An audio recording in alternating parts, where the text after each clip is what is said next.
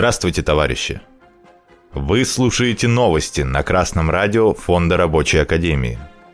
Сегодня в программе Зарплаты снижаются, а цены растут. Евросоюз дискриминирует российского олигарха. Коммерсант.ру со ссылкой на Росстат сообщает о снижении реальных зарплат в России. В годовом выражении в мае оно составило 6%. В апреле этот показатель составлял 7%. По данным ведомства, средняя зарплата за месяц составила 62 тысячи рублей, увеличившись номинально на 10% по сравнению с маем 2021 года. При этом реальные располагаемые доходы россиян во втором квартале 2022 года снизились на 0,8% по сравнению с аналогичным периодом прошлого года – в то же время, по данным Росстата, инфляция в России с начала года к 22 июля составила чуть более 11%. А по оценке Минэкономики, годовая инфляция в России составила 15%. За этими сухими цифрами скрывается то, что сколько бы буржуазия не повышала зарплаты работникам, инфляция будет опережать этот рост. То есть реальное содержание зарплат постоянно снижается – и это ведет лишь к вымиранию населения страны. Но тут не отчаиваться нужно, а решение искать. И его нам подсказывает нынешнее трудовое законодательство, которое предоставляет трудящимся массу возможностей для улучшения своего положения, в том числе и гарантии государства по обеспечению роста реального содержания заработных плат.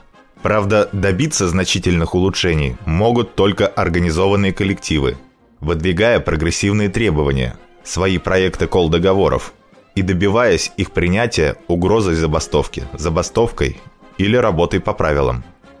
Товарищи, берите на вооружение Трудовой кодекс Российской Федерации и проводите в жизнь свои интересы. Нет ничего постыдного бороться за свое. Вы только посмотрите, как борется олигарх за прибавочную стоимость, созданную вами. Владелец Магнитогорского металлургического комбината Виктор Рашников попал в четвертый пакет санкций.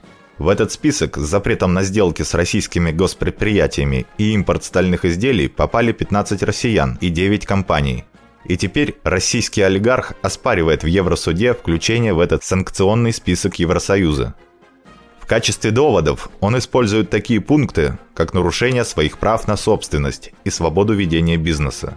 Также, по его мнению, есть явная ошибка в оценке, не исполнено бремя доказывания, нарушены критерии включения в перечень и нарушен основополагающий буржуазный принцип – недискриминация.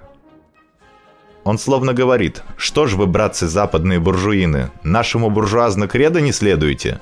Мы же договаривались не дискриминировать друг дружку, только рабочий класс. Я же свой, буржуйский. Я к вам на Запад столько прибыли вывез. Будьте людьми, отмените санкции. Может, хоть теперь до российской буржуазии дойдет, что их капиталам небезопасно за границей. Может, теперь они будут вкладывать свои миллиарды в развитие России, а не в развитие стран НАТО. Российскому пролетариату надо не стесняться требовать от собственников лучших условий труда и оплаты. Российским капиталистам теперь никуда из России не сбежать. За границей их обдерут до нитки. Новости читал Вячеслав Лазарев – с коммунистическим приветом из Ленинграда.